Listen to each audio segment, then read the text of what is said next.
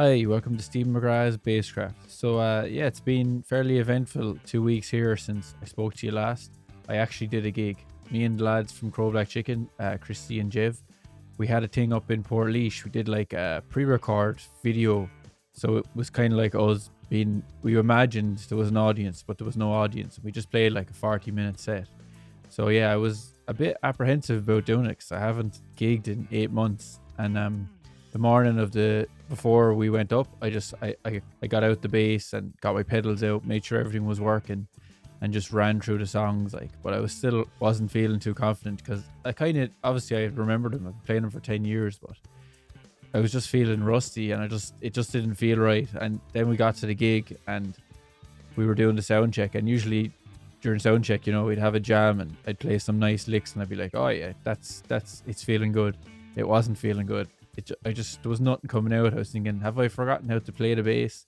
But anyway, they kept Jev put in the count and we counted it in, and um, we just went for it. Played straight through 40 minutes, and it just felt the same as it ever felt. So yeah, that's great. You know, um, that was cool. So don't worry if you're having anxiety thinking you won't be able to play when the gigs come back because you're not picking up your bass or working on your your bass craft.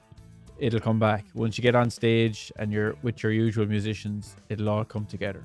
Right. So obviously you know today's episode is about Gerry McAvoy, and um, just so happens I just finished this Rory teamed bass guitar. So the amazing artist Vincent Zara from Cork, graffiti artist who did the art for the new Rory live album, Check Shirt Wizard, um, is a friend of mine, and we we decided to do this project. So I stripped, out, I put together a Franken bass of parts, and stripped off all the paint, sent it to him in Cork. Actually, I left it in Charlie's in a in a black in a black bag, and um, he collected it and did this cool. Like Rory at the Isle of Wight singing, and on the back, he did this awesome print. So that that's a really cool project if you're listening, obviously you can't see this, but um, check out my YouTube channel. I'm to do a video showing me putting this together. Right, so on to today's proceedings. We've got Gerry McAvoy on the show, a legendary Irish bass player, 20 years with Rory Gallagher, 20 years with Nine Below Zero, and 8 years with his own band, Band of Friends. Uh, I got his book. a I lended it off my friend Ray Parle. Thanks for coming through, Ray. The book is out of print, but Gerry informs me there will be a new edition out soon. I read that in about three days. I absolutely love bass biographies. And if you listen all the way to the end of this interview, at the very end, there's an excerpt from the book with yours truly reading it. I tried my best, lads. I know I don't have the most amazing voice for that kind of thing, but I've actually, it came out pretty cool. So make sure to listen to the very end of the podcast. So yeah, me and Gerry had a great chat. We talked about a bunch of stuff from the book and just his bass journey in general. So let's just jump right in with Gerry McAvoy. And to support what I'm doing, don't forget to subscribe at Steve McGrath Bass on Instagram, YouTube, Facebook, and on your podcast app. Fairly vibrant scene in Belfast when you were kind of coming up, learning.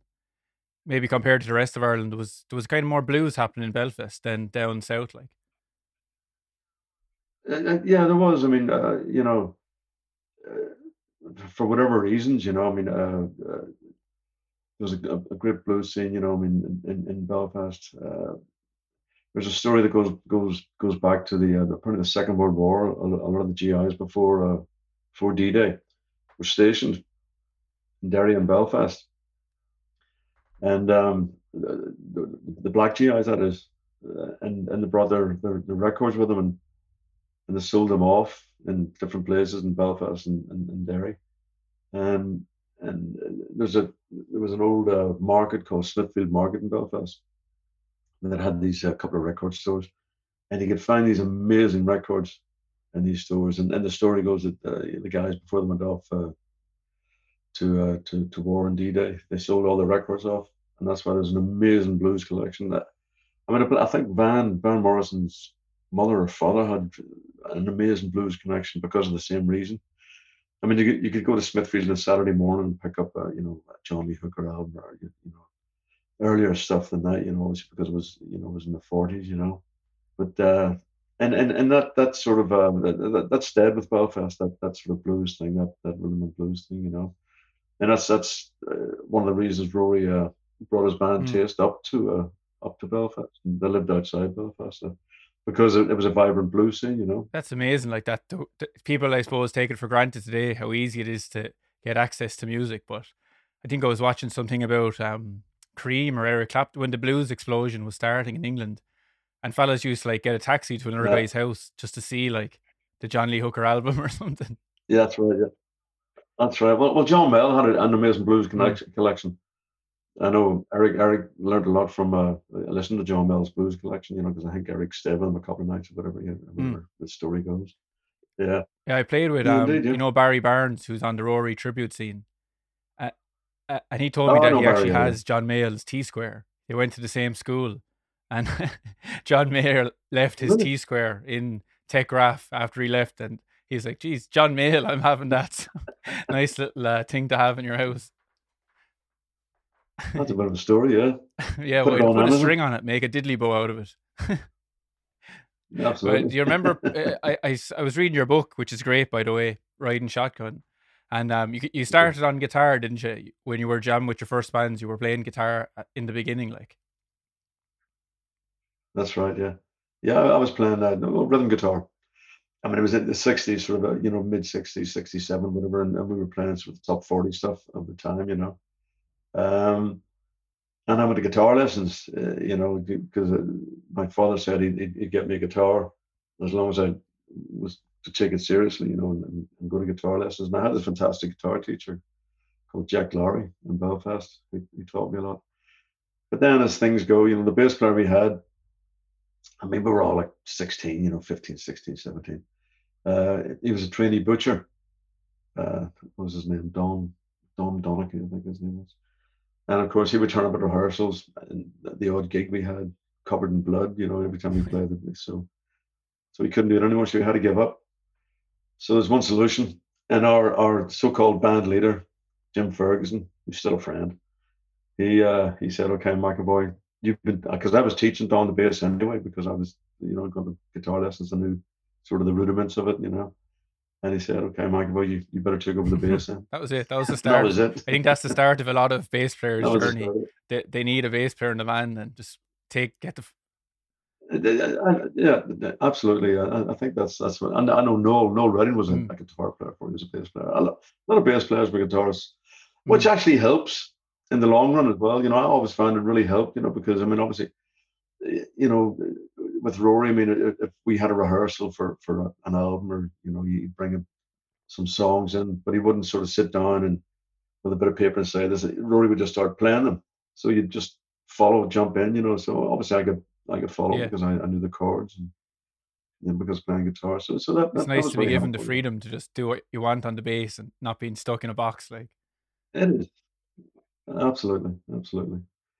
And and Rory was very generously, you know, he- he'd give you your space and you know, you could find your own way within the well, song. you know. were fairly wild uh, yourself and the lads in the Be- on the Belfast scene, but after a while you kind of built it up with that. Was it Deep Joy was the band that kind of really worked for you? Like,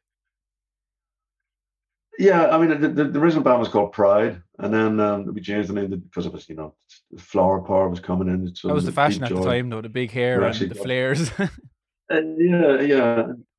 And we actually got the name from uh, it's a Small Faces LP called Ogden's Nut Gone Flake. That's I'm, I'm sure somebody out there would know that album. And uh, there, there's a uh, it's like a sort of a psychedelic album, and there's something about deep joy in there, and, and uh, we, we got the name Deep Joy from that. And um, yeah, that, that, that was that was probably the most successful of, of, of, of that situation, you know, coming from Belfast, that band, because we, we actually moved to, to London and we did shows on the continent and, and uh, you know, we did a lot of shows with Taste, actually supporting Taste. So that, yeah, that was that was a, a pretty good move for us to, to go to London, even though we starved for a year, Toast was it for a year? which, which didn't help. Yeah, yeah. living on Spangles for a week. Yeah, well, it's it's cool that you get- you did so well. Like a lot of people, that might be as far as their band goes. That'll be their story. You know, we got to go to London and reco- you did a bit of recording and everything. Like, Yeah, yeah, we, we, we did some recording over there. Yeah, um, I'd, I'd, I'd love to hear it because we actually recorded in in, uh, in Polydor Studios. Uh, we did three or four tracks, but I don't know what's, whatever happened to them. You know, we also recorded in Belfast, which I still have a couple of tracks from Deep Joy. You know, it's it's, it's fairly fairly There was some stuff. funny you know. stuff in the book though about fellas starting to recite poems on the drum kit and getting very uh, prog. That was Wilgar, yeah, bless him. God bless him. Indeed, yeah. Yeah, Wilgar had this thing about uh, we, we wrote a song called Trees, very ecological in our youth. And uh and and, and Wilgar just decided to start reciting poetry. In fact, there was a gig in Belfast in, in, in the university we were supporting taste. So you can imagine what the audience was like, you know. They're Yeah. there to see Rory with taste, you know. So they're all fairly rock and roll, you know. So we're playing trees. This is before we were the warm up band for Taste, and then Wil- Wilgar starts reciting poetry, which I didn't know was going to happen. so the audience went wild. You needed a Get button for the drummer just to turn him off. Fair enough. Get off. It Get him for- out of here. Yeah, you know, Rory? and the energy? Rory would bring. So I don't think the poetry is going to warm the crowd up very well. Uh, not, not at all. Not at all. I mean, I remember that we told. I mean, obviously, because Wilgar was the first drummer with the Rory Gallagher band with me on bass, and uh, I remember telling Rory that story, and he killed himself laughing. He was a bit of a prankster, right? There was some there's some good s- stories of pranks being pulled on people, putting on masks and this kind of thing. Yeah, yeah, yeah. You know, that, that, that was another story. That was that was I wasn't that was in uh, in Cork. We were doing a tour there, and, and I think it was Donald Rory's brother and, uh, and a bunch of other guys from the, the tour party from Jim Aiken's organization. Donald had these masks, and it's it's when we were filming um, Irish Tour '74. Uh, Tony Palmer and, and the camera guys were all so we all went to bed. It was a Met- Metropole Hotel in Cork, and um, I got a knock on the door about three o'clock in the morning. In the morning you know, and I heard this accent. It was a Belfast accent, which worried me. I said, and, uh, and Mr. Markham, I got a telegram here, you know. Uh, I said, well, just put it under the under the door. He said, no, I can't. I have to see you and give it to you personally. Of course, when I opened the door, I just saw these three guys standing with these masks. thought that was it. You were done. As you can imagine, I, I, I, I, did take a swing. I took a swing, and luckily it was uh, Mickey Mickey Connolly, who was an ex-boxer. He managed to jump out of the way quick. And then Donald grabbed me. He said, "Gerry, Gerry, it's okay, it's okay, it's us, it's us." yeah, yeah, we, we we were up to all, all sorts of pranks. in those days. Uh, I think Taste were were a very big band, weren't they? Like you were saying, you were supporting them with Deep Joy. Like they, They were. were. they were probably as big as Cream when they were going. Like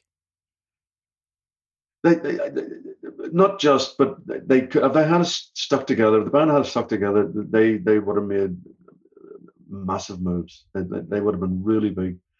Because I mean, I, I mean, I was a fan. I mean, I used to go and see Taste in, in Belfast and in, in, the Maritime or, or the Ulster Hall, whatever you know. And, and to me, I mean, because it was during the blues boom, and, and you had bands like Chicken Shack, Fleetwood, Mac, who went on to do Fleetwood Mac went on to do great things with Peter Green, writing great music. But Rory was ahead. Rory was there as well. I mean, he was he was writing those songs, you know, for Taste. I mean, which were way ahead of his time. You know, I mean, I mean, on the boards album is absolutely fantastic. I think it's a fantastic album, and, and some of the songs on there Yeah. are like timeless. You know, and and you were um. yeah. Did you ever get an indica- indication like when you supported Taste that Rory liked your bass playing, or because obviously you eventually got the call for the Rory band, but he must have been watching your playing. Yeah, yeah, yeah. I, mean, toward towards the end of um of 1970, our, our year in London with uh, Deep Joy, we were still playing the clubs, and uh, we used to play a club in in uh, West Kensington, somewhere like that, called Blazes, which is quite a famous club. And uh, Rory and, and his brother Donald come down a couple of times just just to check out the band or just to see the band. I thought they were just coming down to, to, to say us to say hello, you know, because we got to know them, you know, supporting them in different gigs, you know. But I think eventually I realized that he was actually coming down just to check out Mm. myself and Wilgar, you know, as a possible rhythm section, you know, because I think he also knew, you know, through because we were with the same organization, the Robert Stigwood organization, as Taste, and I think Rory probably knew that um, we decided decided to go back to Belfast, you know, sort of December of, of, of 1970 and sort of give up the ghost, you know, so. He was You probably the knew by how skinny you were after know, getting from, eat, from not being able to afford any food in London. He was like, "These these guys are ready to go back, Absolutely. and uh, I can poach them for my new band." yeah, and I know he, there there was other people, you know, up for the job. I know uh, there was a couple of guys from from uh, from Belfast, Jerry Michael Duff and uh, uh, what's the bass player's name? This this son was in that movie. The uh, the Dublin one about the, the band. What do you call it? Commitments. Mm. Rob Strong, Rob Strong and Jerry Michael Duff, uh, bass and drums. I think they were up for the job. And Mitch Mitchell well, and get, Noel Redding. I heard that they were getting a gig like that is yeah, yeah. like for any bass player listening is more about like being the right fit for the band, like being your style of bass playing and your personality, like both together. I think. Yeah. Well, it's like joining any band, you know. I mean, that's it's, it's, very important. Personality is extremely important as well because I mean, you, you live with guys 24 mm. 24 seven. You know, I mean, it's it's uh, it's like a marriage at times. Yeah. You know, it really is. You know, because I mean, you, know, you're you're living out of each other's pockets. You know, it's it's uh, it's very important to have uh, the right people around you. So yeah, you... especially after what, what Rory had gone through with Taste you know, I think that all ended up a bit sour, you know, and, and uh, it was all a bit bitter, you know. I know it was reconciled in later years, but I think Rory maybe, and maybe he didn't want to go down the path of getting somebody, you know, who who who was too famous, you know, like uh, no no Redding, not yeah. Jimi Hendrix, you know. So the, I think there would have been a, a, stigma there, you know, because they played with Hendrix, now they're playing with Rory, and uh, I think you know there's, you know, so I think Rory probably thought get a couple of unknowns, yeah bigger personality you know, might be you know, a bit more mm-hmm. work uh, or a bigger name, like you know, someone who's not as established would be yeah, fit. yeah, yeah. So you yeah, got absolutely. the call. You were back in mm-hmm. Belfast, and then that was it. You just got the call, Gerry. Do you want to come play on the, the first album? Yeah, I, I got the phone call. It must have been around February or something because we we sort of split up. We split up on uh, the first of January. Actually, no, New Year's Eve we split up in Belfast. The band did joy. So I was hanging about, you know, in Belfast, and I got a call, and I thought it was Wilgar because Wilgar, the drummer from Deep Joy, had stayed in London. And then uh, I realized it was Rory. He said, oh, Gerry, it's Rory here. Do you fancy going over to London for a blow? That was it, a blow. yeah.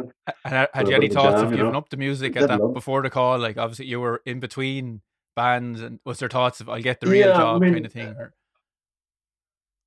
Yeah, as, you, as we've all been told that at one stage. that's, it. that's, it. that's yeah, what your granny used to say. say get a real too. job. So. and uh, no, because I, we were sort of doing something. I, I, was getting getting the guys to get Brendan O'Neill, who's the drummer from Deep Joy, the, the original Deep Joy, and getting a couple of guys together and, and doing some bits and pieces. Nothing serious, you know, because I mean that, that year in London was a bit of a it was a hard slog. So I mean, I didn't actually think I was going to give up music. No, but uh, obviously I was looking for for for uh, you know different different ways out, you know, different things to do, whatever you know. Then I got the call from Rory, obviously, and flew to London, and uh, Donald picked me up at the airport, and we went down to uh, Fulham, Fulham Road, and little, tiny little rehearsal room, and Wilgar was already in there. So we just jammed for about four hours, you know, and, and played for four hours. It was great, you know went for a, a lager shandy afterwards, and and then uh, Donald took me back to the airport, and that was it. I didn't hear anything for about three weeks. And then I got another call from Rory. Said, hey, "Gerry, do you fancy coming over to London making an album?" it's, yeah, it's some. It's pretty exciting, like to get asked to do something like that. Were you at the time? Do you remember like how you felt? Like, oh, it's Rory Gallagher, or we kind of just took it in your stride, as you do, often do when you're at that age, like. Yeah, yeah. Well, well, Rory sort of kept, you know, kept the kept his cards close to his chest. He kept everything, you know. I don't think he wanted to make a big deal about anything, you know, because of what had happened before, you know. So I think he he wanted just to be cool about it, you know. I'll come over and let's let's get together and and, and but that, that was Rory's vibe anyway. He, he was he was always like that, you know, pretty loose about things like and that. And you have you know? a good uh, any abiding memories of that first album? Like, that was it all live, like on the floor, kind of? Yeah, I mean, it was great. Yeah, I mean, we, we recorded in um, Advision Studios. I think on the boards was recorded in Advision. I'm, I'm not 100 percent certain. Um, uh, the engineer Eddie Offord, fantastic engineer. I think he'd worked with Yes before that and, and, and some different bands. But it was it was it was like a it was like a day job because we, we would go into the studio at ten o'clock in the morning, and we finish at uh, you know five o'clock, six o'clock at night. You know, with a break for lunch so I, I quite enjoyed that, you know, that sense of, uh, and plus it was sort of spring, you know, we were in March, but this, I think it was the end of February, March or something. I, am not 100 percent certain when the album was recorded. So it was spring in London. It was it was lovely, you know, going to the studio, getting the tube, and you know, the studio, and and, and there for about uh, you know ten days, two weeks, doing the doing all the backing tracks for for, for the album. And do you like it was a studio nice time. work or really nice do you prefer like the live or they're both different beasts? I know, like Yeah, uh, they are different beasts. I mean, I, I enjoy I enjoy the studio you know, studio work. I enjoy the development of being in the studio, you know, and seeing things, you know, working and, and adding to things and so on and so on. I mean, the live thing's a different thing altogether because in the studio you have Mm. time to think. A live stage, you, you don't sometimes have a lot of time to think, you know, especially playing with somebody like Rory. Can have a lot of time to think. Just went, wow, here we go. Yeah. I mean, yeah, I mean, I, I enjoy it. I mean, I'm I'm here at the moment, you know, it's because of lockdown, you know, we're all stuck in, you know, and, and uh, thank God I've got a little studio here I can I can record on, you know. And what kind of a And, uh, setup and have you at home? Pro Tools, that kind of thing, or Yeah, pro- Mm. yeah, it's, it's very, very simple. It's very, very basic, you know. It's just, uh, you know, I have a bit of a Cubase here and some Pro Tools are that is one advantage as bass players. It that a DI signal is good enough for an album if you get a good DI box. Like, Absolutely, absolutely. but am I am I right in is. saying you did two It is. albums in the first year with Rory? Did you do? Did you record two in one in one year? Like when you started, very close together. That's right. Yeah, we did. Uh, yeah, there's, there's a- the, the first one and then Deuce. In fact, did we do three? It was live in Europe out in Uh, 71 as well. Let me. I can check with the the wonders of the internet. I can check. No, that was seventy two. You got that out. 72. Yeah, was it recorded in 72? But it was Probably recorded in 71, Well, yeah, so it's safe to say that you you went hard It at it from day one of joining the band. Like you were touring, recording. Oh, it was, yeah, yeah, yeah, yeah. yeah I mean, I mean, Deuce was was recorded. I mean, obviously later in the year, in '71, uh, and we were actually recording that as we were touring.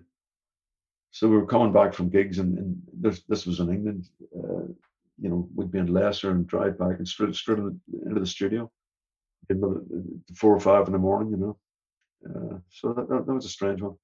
But but uh, but also, Rory wanted that sort of live feel for for Deuce because the first uh, Rory album, the, the Rory Gallagher, you know, album with the black cover, and that that was quite quite produced, you know, and, and Rory wanted this raw thing, you know.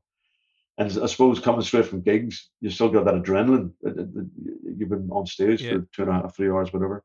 So you go into the studio and you, you still have that sort of thing pumping through you, you know. So um, and and and that's the way Deuce turned out. It was rough and ready, you know. But a lot of people, you know, Yeah. like it because of that rough and readiness, you know.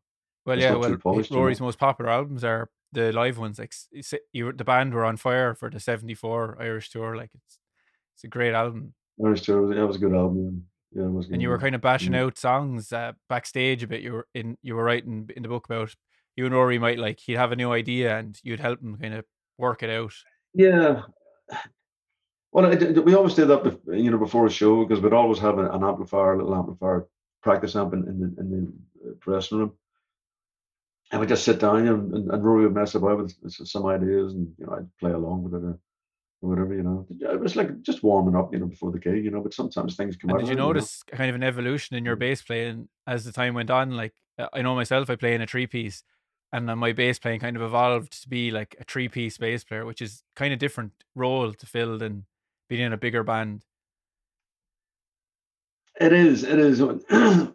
Mhm. Well, you got more spaces to fill to start with, you know, and obviously, I mean, uh, you know, thing with the three piece, you know, when when when when the guitar player is singing and, and playing rhythm, when it- he goes into a solo, then there's no rhythm to back it. It's only the, Yeah. the, the bass and drums. So you so you have to you have you have to be fairly inventive around that, you know, backing up the solo, the, the guitar solo, It's you know, and it, you know, it's it's it's you know you know yourself. I mean, as a bass player, you mean you, you sort of devise little things in your head and, and you try them out and then and then and, and you know on the spot and at the moment things happen that are that, that are very interesting and, and those things that happen I mean Rory would pick up on something if I did something or if he did something I'd pick up on his what he did and he'd pick up on what I did so it, Yeah. it was like an adventure you know you know it was, it was, you I it think that's the cool thing about a three piece. So, say if you had another guitar player, you, yourself and the lead singer guitarist could be going off in a direction, but the rhythm guitarist might be looking at some bird at the back of the crowd and he won't come with you. Like, but in a three piece, you really sink in, and nearly 100% of the time, I find you all go together. And that's the lovely thing about it. You can take risks because you're most of the time, the guys with you will come with you. Yeah, yeah. Well, that's because yeah. it's easier to read because there's only three there's only three uh, three brains working at at the same time, you know, as opposed to like a like a Bruce Springsteen situation where he's got like yeah, you know, thirty. It'd be a car crash if if one of, if the they got Yeah, yeah. I mean, if it goes wrong, it could be could be disastrous. Yeah, but obviously he he he's got his finger pretty well on the uh, on the, on the pulse as far as that's concerned. Definitely, and you, are well. a pick player primarily, really, aren't you? Like that's. Yeah, I, yeah. Well, I was. Um, you know, it, with Rory, I mean, if, if, there's a slow song, I might, I might use my fingers, you know, because uh, when I started playing bass, I, I started playing bass with uh, with my fingers because I thought that's what you had to do. Because you know, just watching the guys, you know, in Belfast and from some of the you know the beat bands in Belfast, and the watching bass player always use his fingers. But then, it, you know, with Rory, I mean, I, I, just couldn't get my fingers going fast enough for, for a lot of this stuff, and so I ended up using the pick, you know and then afterwards, you know, when I, when I when I left Rory, when I, I joined another band mm. called Nine Below Zero, and I reverted back to my fingers again. You know, uh, just for the sound, or, or just just yeah. just just for a change. You know, I mean, just uh, you know. And um, you, you did Nine Below Zero. You went for a good few years in that band, and you released a lot of albums as well. Like it was another busy project. Yeah, it was, yeah, yeah. Well, it was 20 years with Rory and 20 years with them. You've well. been on the road for a while. yeah, well, nine below. I, I, I, don't know, nine, eight or nine albums, I think. Yeah, with, with, uh, and how do you find touring the, after all these that forty years with those two bands touring? Do you still have the the graw like for getting out on the road touring? And uh, you've had a lot of downtime now, like for the first time probably yeah, in your life. Uh, yeah, yeah. I mean, as long as it's yeah. reasonably comfortable to tour, you know, because obviously, I mean, don't get any younger. So um, I mean, I, I, I enjoy I enjoy the shows. I enjoy playing, you know, playing with the band. I enjoy, you know, watching the people's reaction. You know, whether it be good or bad, it doesn't matter. You know, but it's just that I enjoy doing doing what I'm doing. You know, I, have been very lucky, you know, to to uh, to have done this. You know, for what for 50 years now. You know, I don't realize I say that. I, well, yeah, I think you're a lot like a lot of a lot of us. We never would have taken eight months off from gigs, so this has been a good period to kind of just think about where we're at and what we're doing, at, ne- what we'll do next. It is. It is. It's. It's. Uh, and I'm afraid uh, nobody's no. going to help us either. Uh, by by by ways of government or, or whatever, you know. I mean, uh, you know, it's, it's it's a shame, you know, because I mean, I mean, the revenue that uh, that live music brings into uh, individual companies Huge, yeah. is massive. If, if the governments could could wake up and realize that, you know, I mean, it, I don't know who somebody in the British government. I forget the, the minister for I don't I forget who was said that artists should uh, retrain yeah, yeah. and do something else. I mean, what the? Where's his head? it just shows how out of touch they are. You know that I mean, they would even think to say something like that. Absolutely. I mean, you know, art art isn't just like a, a, a thing you train at. I mean, it, it's a vocation as well. You know, I mean, it's it's something that's that's yeah it's in your blood it's, it's in your heart you know it's it's, it's uh you know retrain you should yeah. retrain as a politician and fire the pr team who came up with the poster yeah. yeah well i was interested in your your gear over the year like you, you you've always had like a big stack kind of a an ampeg stack Is that was your main your base on yeah the, the old svt um 8 by 10 that's that's my favorite I mean, in the early days with Rory, I was using a German equipment called Stramp, which was made in, uh, in Hamburg in Germany. An old friend of ours, Peter Struve. Uh, and then over the years, I mean, I used Marshall. I used oh, so many different things, you know.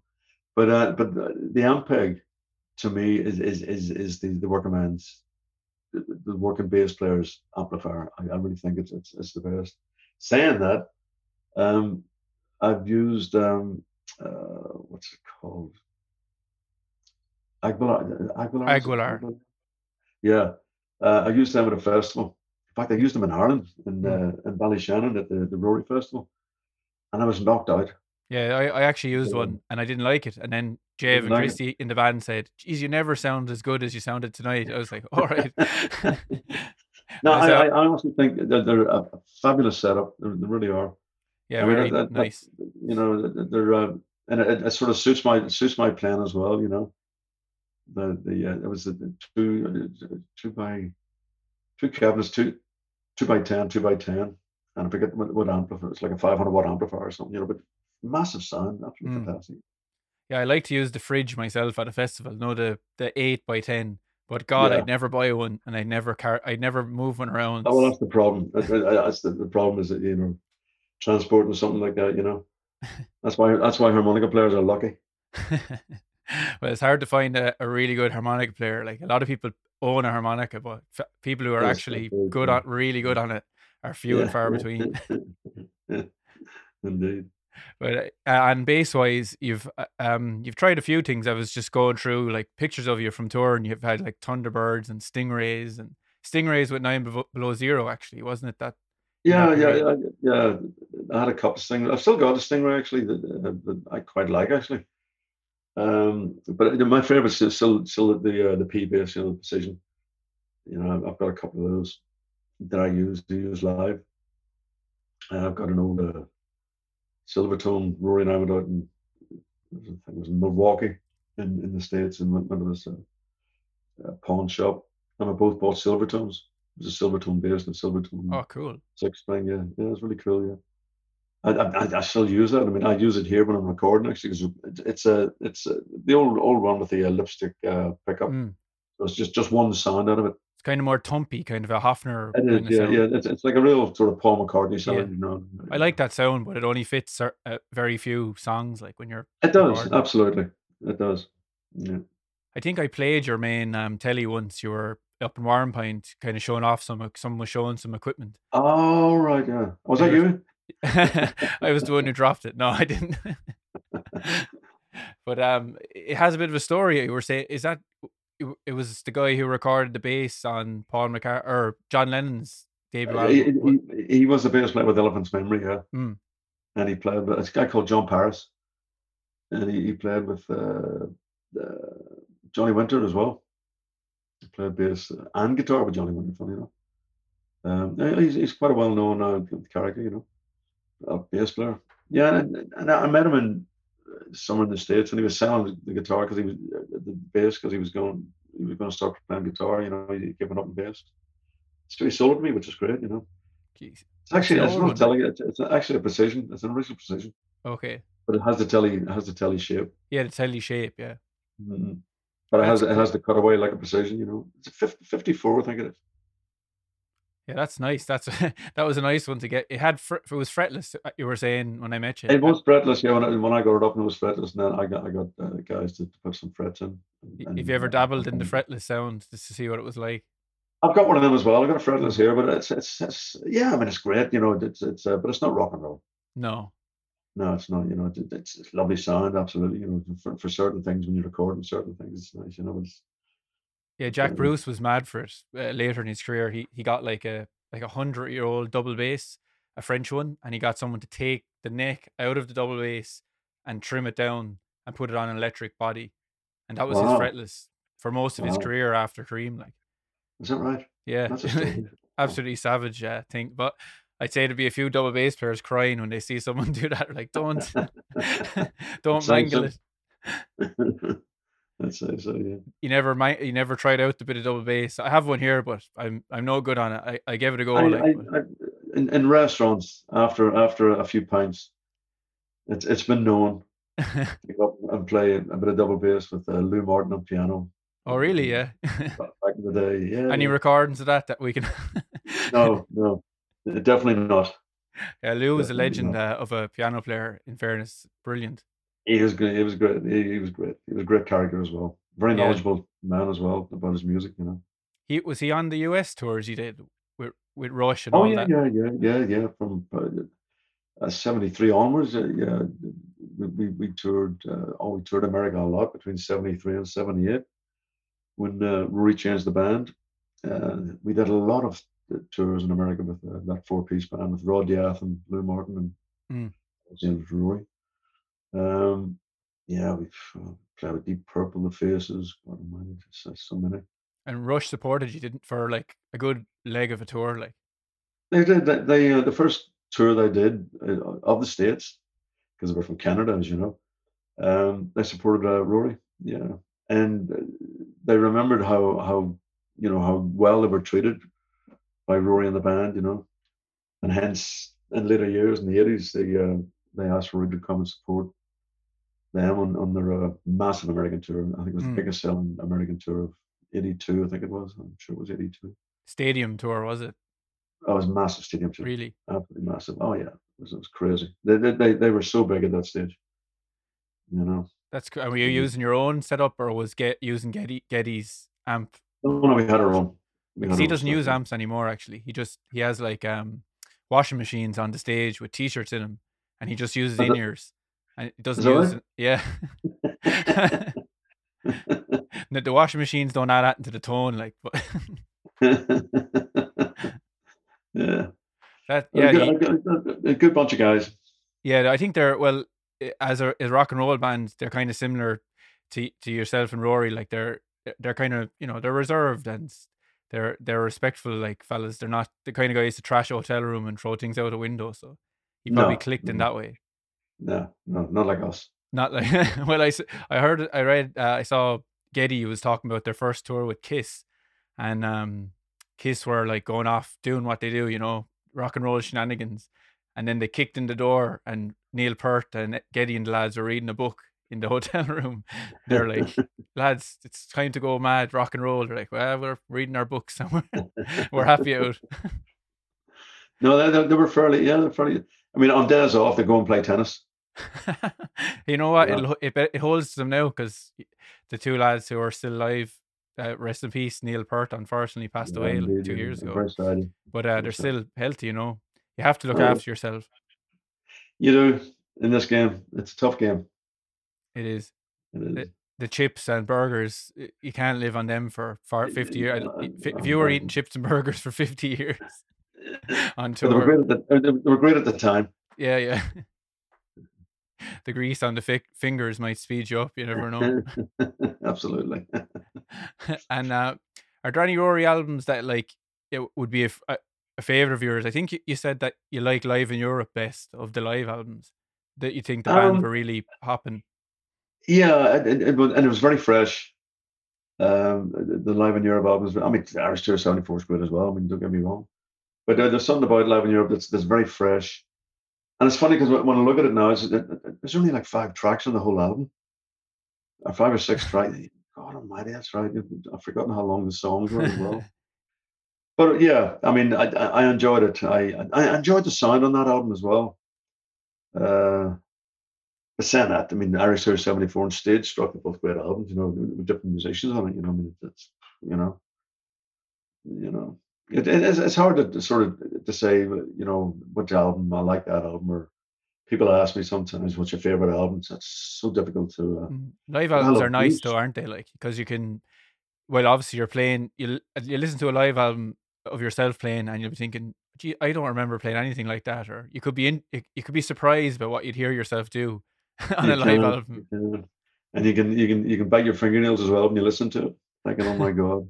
That's true. I hear a few that. clank, hear a few clankers sometimes. Oh, absolutely. You know, you know, and the, but the thing of it, because Rory would do that. I mean, even if it was a, a mistake, even on, on recordings, if the feel was there, I mean, Rory would use that even if- with, with a mistake. You know, that, that's that's you know, because it's very important to get the feel. You know, and that's why I think there's a certain feel on uh, on Live in Europe. Even though I mean, you know, with Wilgar, you can hear that the band speeding up. But I think that has the, the to the excitement, you know. I mean, I mean, the famous thing about playing with the drummer is a rock and roll drummer said, "You speed up as much as you want, but never slow down." You know, and uh, I mean, you listen to like Laundromat, it starts at a certain tempo, and you get to the end, and you go, "My God!" You know, nearly You're wrecked by the end of it. But that, but that, that, that, that was the vibrancy of, of, of, of the thing. That, that that's that's that's what it was all about. You know, that was. You know. that, that was the the vibe at the time and you're in band of friends now with um brendan who if we go way back to the start of the chat was in right, the belfast right bands back. with you Right back to Pride, yeah, indeed, yeah, yeah, but yeah, yeah. Was, I started off the band of friends. Just open the window there, it's roasting. Somehow it got warm in Ireland. yeah, at it. Yeah, band of friends. That, that was a, I think I, I started about 2000. I can't remember. 2011, 2000, 2012, I think we kicked off, yeah. Um, because I moved to France in 2007, and um, I I got my old uh, record player out of storage and started listening to all the uh, all the albums again, vinyl, you know, which I still do, which is great. And uh, you forget how because I listened to CDs for years, and then when, when you get back into vinyl again, you realize the difference in the sound is is, is, is mighty. Yeah, the, the sound from vinyl, is, the CDs just can't compare with it at all, you know. But obviously, a lot of those uh, albums were Rory albums that I played on. And I, I listened to the songs and went, wow, these great songs. It'd be great to get uh, get put a band together and uh, and, and play the songs, you know, to, to people, you know. And I, I, spoke to Ted Ted McKenna, who sadly we lost. Uh, yeah, I remember. Yeah, last year, uh, and he was in, in Scotland. He was teaching at the university or something. He was lecturing at the university, so he was well up for it, you know, to to go out on the road. And, and then young guy from uh, from the Netherlands, from Amsterdam, Marcel Scherpenzeel, who, who I'd, I'd met a couple of years previous, played with him. And we got it together and we went out on the road and, and, and it, it's, it's gone great for a bunch of years, you know. And then after Ted left, it, it, it sort of, mm, I, I, wasn't too sure if I wanted to keep on going, you know. Mm. And uh, I thought maybe just take a different direction. And then Marcel, he, he, he went off and he's got his own band now. So he's played with his own band. So I, I put a completely new band together. And Brendan was the obvious choice because you know because of his history with Rory. And I got two uh, two guys, young German guy called Stefan Graf on guitar, and and uh, Paul Rose, fantastic guitar player from uh, Newcastle in, in, England. And um, we managed to get eight shows in on our 46 day tour of uh, Germany, Switzerland, and Austria in March of this year before everything went. Yeah, that was I was on tour in Spain at the same time, and it was nail biting, wasn't it? You were like checking the phone yeah. constantly. How many shows yeah. will we get? When are we going? When are they going to pull the plug? Like, I know it was terrible, absolutely terrible, and that was a was the 12th of March, I think, the 13th of March. That was it. Everybody back home. We we've done one show since that, which was in Italy. Uh, we we did a festival uh, uh, the beginning of August, which went great. It, it went really well uh, obviously the, the, audience were cut down, it was 1,800 people, cut down to 250 people, whatever it was, you know, but, but it went, went really well. And of course, everything's been rescheduled from from mm. this year to next next year. And we had some shows in, in, in Ireland actually in March. They're they've been rescheduled now to November next year. So it's it's all yeah, same everywhere. But it's feeling good, is it? The new with with two people in four piece now instead of a three piece. It is. It is. It's it's something I always fancy doing anyway. You know, because even uh, Rory, uh, when um after Ted left, Brendan came on board with uh with the Rory Gallagher band, and Rory fancied having a rhythm guitar player, and we did. I did actually try it a couple of guys. I can't um, imagine Rory Gallagher with a rhythm guitarist in the band. I know, I know, but it's just something he, he fancied. We went to see um, Ted joined uh, MSG, the Michael Schenker group, and Ted invited Rory and I to uh, Hammersmith Odeon where he was doing a show, and Schenker had uh, uh, American guy, uh, played with Ted Nugent. I forget his name. Sent somebody, somebody sent, someone will sent, comment below anyway and tell us. Yeah, but he was a fantastic rhythm player, and and there's, there's certain guys who can just play rhythm, yeah, you know, and just just lock in. It's like uh, you know Angus Young's brother. Yeah. You know, in ACDC, he was fantastic. He just locked in and just played rhythm. No solos, just rhythm. Yeah. And really loved that vibe, you know, he loved that whole vibe.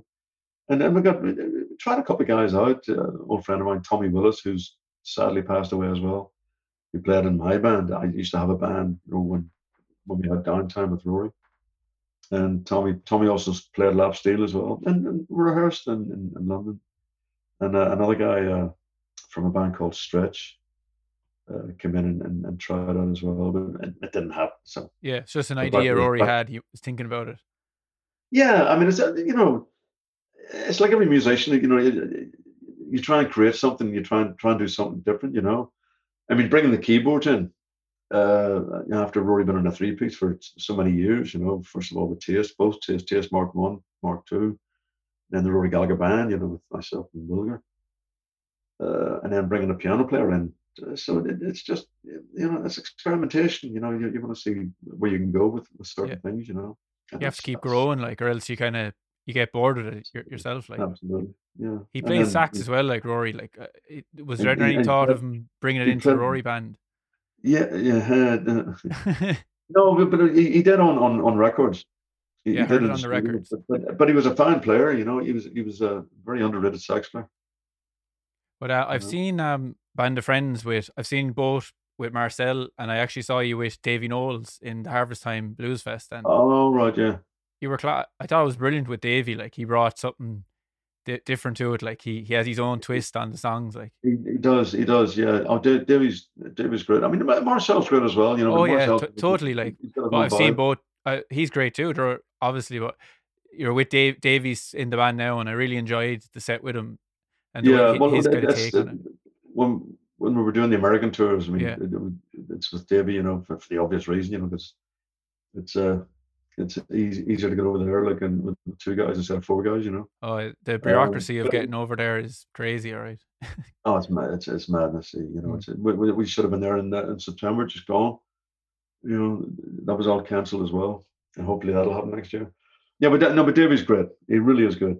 He, he's a fine guitar player, and, and, and he, he, he takes it all. Very, it's very serious, you know.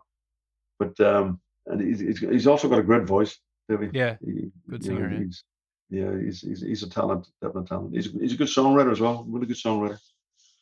In fact, we're hoping to, to uh, do some stuff together. A song, we are songwriting at the moment together, but uh, brilliant. Try and try and get it out somehow. Try so you might get it as a band of friends record, or just something with you and Davey. Uh, no, a, a band of friends record. That'd be brilliant. That'd be class. Incorporating every incorporating everybody. Davey, myself, Brendan, uh, you know, Paul Rose, Stephen Graf, and whoever else might you want to join in. That's deadly. That's really good. Yeah. That's exciting yeah. that you're working on that record. Like that's cool. Like yeah, yeah. Here's hoping. Here's hoping for Rory Fest because uh, I I love Rory Fest. It's like my favorite weekend of the whole year. It's just you can't describe it. Anyone who's into Rory's music or that rock and blues just has to go there to Valley Ballyshannon. That's great. Yeah, yeah, yeah. They, have done a great job over there. They, really have done. You know. Well, hopefully we'll hopefully next year we'll see we'll, what happens. We'll just see like what happens. That's great though. I'm excited about the the original, the new album with Davey. That sounds really cool. Yeah, that, yeah, absolutely. I mean, we're, we're in the process of writing, but obviously we're writing, you know, five thousand miles away. Yeah. but it works, you know, because you have the internet. You know, like I mean, you know, you can just we transfer anything over, and I'll transfer the stuff to him, and and the same with the guys. You know, doing bits and pieces with the guys as well. You know, like, technology can be a bit of a head wrecker sometimes when it computers can, are crashing can. and all this. Like, oh no, but but thank thank heavens we have it uh, for the moment. You know, yeah, what's going on? You know. You'd be zoomed out sometimes. I, I was on Zoom all morning, so I had to go walk the dog. You can, you, you can be, you can be. Uh, I put up a, a picture there earlier. You might get a laugh out of this. No, no one guessed right anyway. Uh, I put a picture of your your pants from a picture, but I only showed the pants, and I said, "I'm interviewing this bass player today." Where's the? no right answers anyway. They were good. thought, it, thought it was Bootsy Collins or something. I've still got those trousers. Really? She's their class. All right, so thanks a lot, Gerry. So myself, Rory and Wilgar began to rehearse in the Fulham Palace Road at the same basement studio where we had first played together. To begin with, Rory sat us down and went through the new songs he had written for the album, singing them to us and accompanying himself on guitar. I can still remember how excited I felt when I first heard them. The songs sounded great, even in such a raw form. Wilgar and I then set about learning them. Rory would just start playing a song. Sometimes he'd tell me what key it was in, other times we'd just work it out and join in once we started to pick it up. Sometimes, if he wasn't quite happy, he'd stop us mid song and tell us the sort of thing he was looking for. but more often than not, he just let us do our own thing. Once we'd got the hang of the songs, the rehearsals became much more intense. We'd play for two or three hours as if it was a live show, usually from 6 in the evening until about 9. By the end of each session, we'd be exhausted, bathed in sweat, and we'd head to the pub for a couple of beers to wind down. It was my first real taste of the sort of intensity that Rory's always demanded, but I loved every second of it. We rehearsed like that for a week, and that was it. We had the weekend off and were told to report to the studio the following Monday morning to start cutting the first Rory Gallagher album. For someone who'd never really been near a proper studio, it was a baptism of fire. The album was recorded at Advision Studios near London's Euston Station in the spring of 1971. Wilgar and I caught the train up from Streatham each day and I can remember walking with him to Euston Station to the studio at around 9.30 on the first morning it was an absolutely beautiful day, and I just felt so lucky. Here I was, doing exactly what I wanted to do since I was a young boy. I was only 19, playing this great music in this terrific band in one of the biggest studios in London with none other than Eddie Offord, who had worked with Taste and on the boards at the controls of Advision's recently installed 24 track desk. The sun was shining, the sky was blue, and everything was good with the world. So that's an excerpt from Gerry's book, Riding Shotgun 35 Years on the Road with Rory Gallagher and 9 Below Zero. The book is currently out of print, but there will be a new edition out soon, so keep an eye on Gerry's pages for that.